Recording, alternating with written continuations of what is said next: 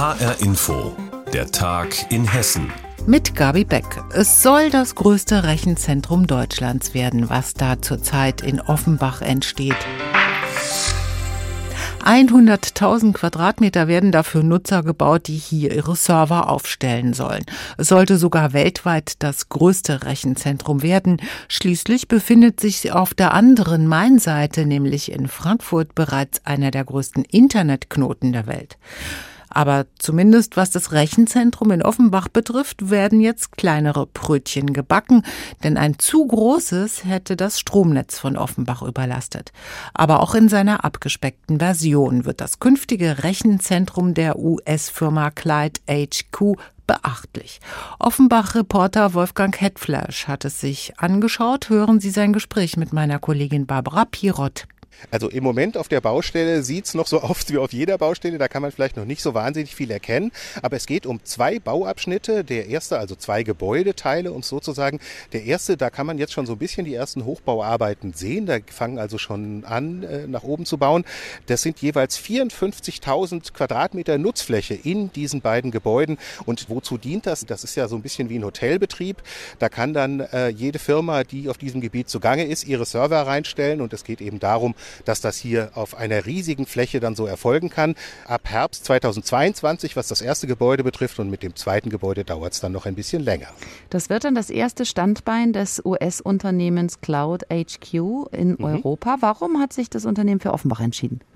Also du hast ja schon auf den Internetknoten hingewiesen, das ist natürlich schon ein Schlüsselthema. Es geht in diesem Geschäft für alle, die dann eben hier Fläche anbieten, die hier ihre Server unterbringen wollen, darum Millisekunden zu gewinnen, möglicherweise in jedem Geschäft. Das muss eben immer sehr, sehr schnell gehen. Und da ist es tatsächlich so, so komisch das klingt, physisch so, je näher man an einem großen Internetknoten dran ist und zumal noch an einem so großen wie in Frankfurt, möglicherweise der größte der Welt, auf jeden Fall der größte Europas, da ist das eben für die Firmen, die davon Gebrauch machen wollen, ein großer Vorteil. Und dann ist für Offenbach natürlich das Positive, dass es hier noch solche Grundstücke gibt. Das ist ein Gelände, das ehemals bei einer benachbarten Firma als Zuwachsfläche geplant war. Diese Firma ist in Schwierigkeiten geraten, braucht dieses Gelände jetzt nicht mehr. Das ist eben noch verfügbar und so kann man hier auf einen Schlag fünfzehn Hektar mit so einem Rechenzentrum bebauen. Eigentlich sollte das in Offenbach ja das größte Rechenzentrum der Welt werden. Dann gab es mhm. Zweifel daran, ob das auch wirklich so leistbar ist. Wie ist da nun der Stand? Also ich habe zwischenzeitlich auch gehört, dass es dann vielleicht doch runterdimensioniert wird, dass es in dieser Größenordnung nicht geht. Das ist aber heute korrigiert worden. Das große Problem bei allen Rechenzentren ist, dass die wahnsinnig viel Strom fressen. Und das ist bei der Dimension, um die es hier geht, so problematisch ursprünglich gewesen für die Stadt Offenbach, dass man so ein bisschen gebangt hat, ob denn nicht, wenn es irgendwie doof läuft, die Stromversorgung in Offenbach zusammenbricht. Dann hat man sich aber mit den Versorgern unterhalten. Es gibt jetzt also eine Zusage für eine Überlandleitung, die dann, wenn ich das so platt ausdrücken darf, den nötigen Saft hierher schafft. Und deswegen kann man jetzt wieder in dieser gewaltigen Größenordnung bauen. Das größte der Welt, das war mal so ein Zwischenstand. Wir wissen jetzt, wenn wir nur rüber nach Hanau schauen, ein paar Kilometer von hier, da werden die Stadtverordneten nächste Woche über ein Projekt entscheiden auf einem alten Kasernengelände. Da soll ein Rechenzentrum entstehen, das noch mal viel größer sein wird als das hier. Warum braucht Offenbach und dann ja auch Hanau denn überhaupt ein eigenes Rechenzentrum, wo es doch in Frankfurt bereits den besagten Mega-Internetknoten gibt? Da haben sich ja in den vergangenen Jahren in Frankfurt alleine rund sechzig Rechenzentren angesiedelt. Also es liegt ein bisschen an uns allen vielleicht auch. Es liegt daran, dass wir uns äh, Filme über Stream anschauen. Solche Verhaltensweisen sorgen dafür, dass wir alle enorm viel Energie fressen. Und natürlich auch die Technologie, wenn sie fortschreitet, braucht eben dann gewaltige Rechnerleistungen. Und deswegen ist das jetzt hier im Moment im Rhein-Main-Gebiet, ja, wie soll man das nennen, so eine Art Gründerzeitstimmung, vielleicht auch eine Goldgräberstimmung. Und es entstehen eben nicht nur diese beiden, sondern es gibt ja in der Tat in der ganzen Region im Moment Projekte, wo neue Rechenzentren entstehen. Die Größenordnung sind dabei unterschiedlich, aber klar ist, es gibt hier einen Boom und klar ist auch, eben wegen des Knotens in Frankfurt hat das Rhein-Main-Gebiet auch deutschlandweit ein Alleinstellungsmerkmal. Hochbauarbeiten des Rechenzentrums in Offenbach haben begonnen. Hessen-Reporter Wolfgang Hettfleisch hat von dort berichtet. Zurück zur Normalität, das wünschten wir uns alle so schnell wie möglich nach Corona. In Hanau sollen die Menschen möglichst bald schon einfach und möglichst sicher wieder einkaufen und in Restaurants gehen können. Damit das klappt, startet ein Pilotprojekt, das sogenannte Hanau-Ticket. Heiko Schneider in Hanau, was steckt denn genau hinter diesem Projekt? Dieses Hanau-Ticket, das steckt in der Daisy-App. Das ist die Corona-App des Main-Kinzig-Kreises. Die brauchst du also. Und dann funktioniert das Ganze so. Du lässt dich in einem städtischen Corona-Testzentrum testen. Da kriegst du dann dein hoffentlich negatives Ergebnis. Und das wird in der App gespeichert. Das ist dann ein Q R-Code. Und den können Einzelhändler und Gastronomen einfach scannen und wissen Bescheid. Da wird dann nämlich angezeigt, wie lang dein Test gültig ist und ob du damit shoppen darfst oder dich in ein Restaurant setzen darfst. Ich muss also diese App des Main-Kinzig-Kreises haben auf meinem Handy. Geht das nicht auch ohne? Naja, die Stadt und der Kreis, die empfehlen den Menschen hier schon, diese App zu nutzen. Die funktioniert ja ähnlich wie die Corona-App der Bundesregierung, hat aber ein paar Funktionen mehr, unter anderem eben dieses Hanau-Ticket. Aber ja, es geht auch ohne. Die Corona-App, die soll bald ein Update kriegen, bei dem dann auch das Hanau-Ticket eingebaut werden soll. Und im Testzentrum kannst du dir das Testergebnis und den Code einfach ausdrucken lassen und gehst dann einfach damit shoppen.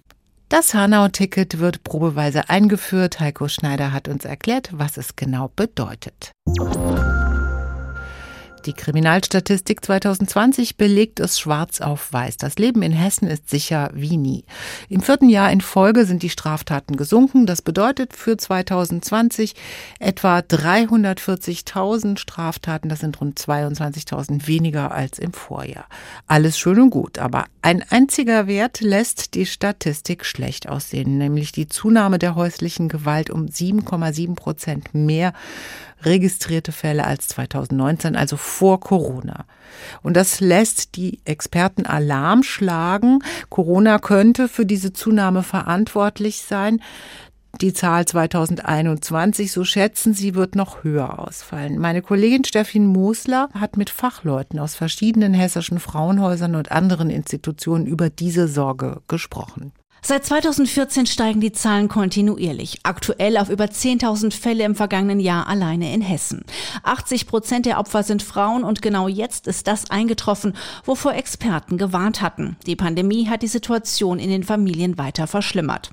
Was das für die kommende Kriminalstatistik bedeutet, ist jetzt natürlich noch nicht erfassbar. Allerdings, und das passt eben nicht zu den Zahlen, es gibt keinen größeren Bedarf der Frauen, in einem Frauenhaus Zuflucht zu finden. Das bestätigt auch Tina Meyer vom Frauenhaus Erbach im Odenwaldkreis. Bei uns zeigte sich der Anstieg sogar besonders drastisch. Da gab es sechsundvierzig Prozent mehr Einsätze bei häuslicher Gewalt als im Vorjahr. Und die Fallzahlen sind immer noch deutlich erhöht, obwohl weder im Frauenhaus noch in der Frauenberatungsstelle mehr Anfragen eingehen, was uns natürlich auch Sorgen macht. Die Pandemie spielt dabei eine ganz entscheidende Rolle, so Meyer. Sie verzerrt das Bild, denn, so ihre Vermutung, die Dunkelziffer ist wohl weitaus höher. Die Corona-Pandemie stellt ganz sicher Familien generell vor große Herausforderungen. Das alles führt natürlich schnell zu einer erhöhten Anspannung und Stress. Gunula Schmieding vom Frauenhaus in Waldeck-Frankenberg macht die gleichen Erfahrungen, wohl wissend, dass innerhalb der Familien gerade jetzt die Auseinandersetzungen zunehmen. Aber teilweise gab es auch gar nicht so viele Anfragen. Gerade am Anfang von der Pandemie war es, als wenn das ganze Land in einer Schockstarre war und es bimmelte hier kein Telefon. Eine Erklärung für diese Schockstarre liefert sie auch. Dass während des Lockdowns die Kinder nicht in die Schule und Kindergarten gingen. Das heißt, dass andere gar nicht mitbekamen, was mit den Kindern und Müttern zu Hause geschieht. Die Menschen erreichen und das Schweigen brechen. Dies spielt gerade jetzt, wo Frauen kaum aus ihrer häuslichen Isolation ausbrechen können, eine umso größere Rolle. Gestern hatte dazu Familienministerin Franziska Giffey in Berlin den Jahresbericht des Hilfetelefons vorgestellt. Das gibt es seit zweitausenddreizehn. Zu Beginn suchten rund siebenundvierzigtausend Menschen so Hilfe und Beratung. zwanzig zwanzig waren es etwas mehr als achtzigtausend.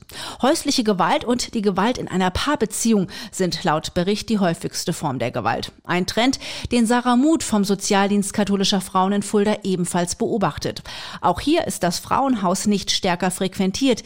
Die Beratungen am Telefon haben allerdings signifikant zugenommen, so die Geschäftsführerin. Was wir erleben, ist, dass die Einzelfälle ähm, heftiger sind, weil die Wut einfach zu Hause, weil die emotionale Angespanntheit, die Situation zu zu Hause sind, noch mal heftiger, als sie sonst sind. Da geht es um Existenzängste und da entlädt sich noch mal mehr ähm, Wut an den Frauen, als das außerhalb von Corona-Zeiten der Fall ist. Die Kinder sind zu Hause, das alles potenziert sich in den Einzelfällen, in den Schicksalen, die bei uns ankommen. Auch Online- bzw. Videoberatungen bietet der S K F in Fulda an. Die Frauen nutzen da oft kleine zeitliche Lücken, in denen sie alleine sind, um ihre Situation zu besprechen. Das Telefon ist dabei das Mittel der Wahl, so Sarah Muth. Seit Beginn der Corona-Krise wird bundesweit auch verstärkt auf das Das Hilfetelefon als zentrale Erstanlaufstelle hingewiesen. Durch die immer stärker werdende Präsenz in der Öffentlichkeit hofft man, dass Menschen vermehrt dieses Angebot nutzen, denn der Bedarf steigt Jahr für Jahr. Häusliche Gewalt steigt auch in Hessen. Immer mehr Frauen finden erste Zuflucht und Ansprechpartner bei Telefonhotlines der Hilfsorganisationen. Steffi Muslat berichtet. Die hessische Erdbeersaison ist gestartet, auch wenn das Wetter heute zum offiziellen Auftakt nicht so wirklich mitspielen wollte. Geerntet wird trotzdem, auch damit die Wochenmärkte wieder mit heimischen Erdbeeren beliefert werden können. H R-Info-Reporterin Birgitta Söling hat einen Erdbeerbauern besucht.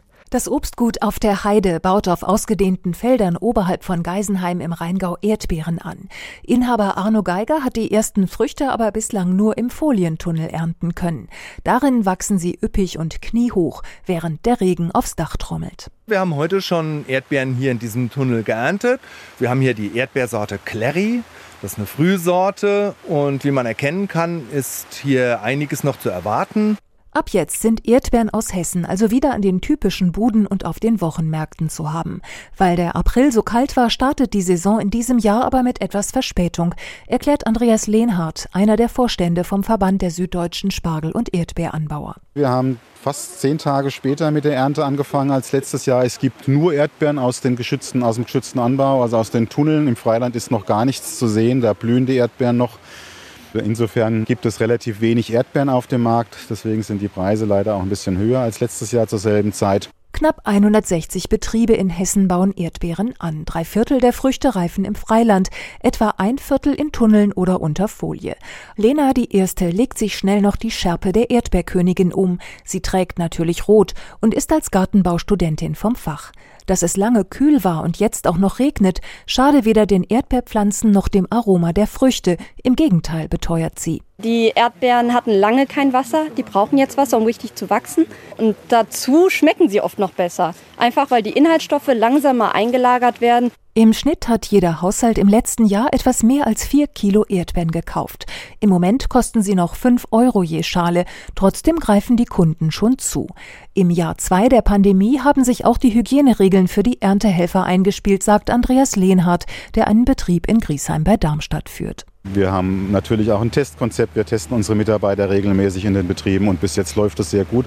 Die Mitarbeiter sind froh, dass sie nach Deutschland kommen können und was arbeiten, weil in deren Heimatländern ist mit der Pandemie die gleiche Situation wie bei uns auch. Es gibt keine Arbeit.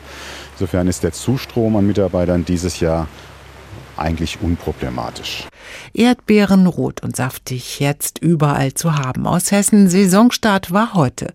Birgitta Söling hat berichtet und das war der Tag in Hessen mit Gabi Beck. Mehr News aus Hessen gibt es auch immer auf hessenschau punkt de.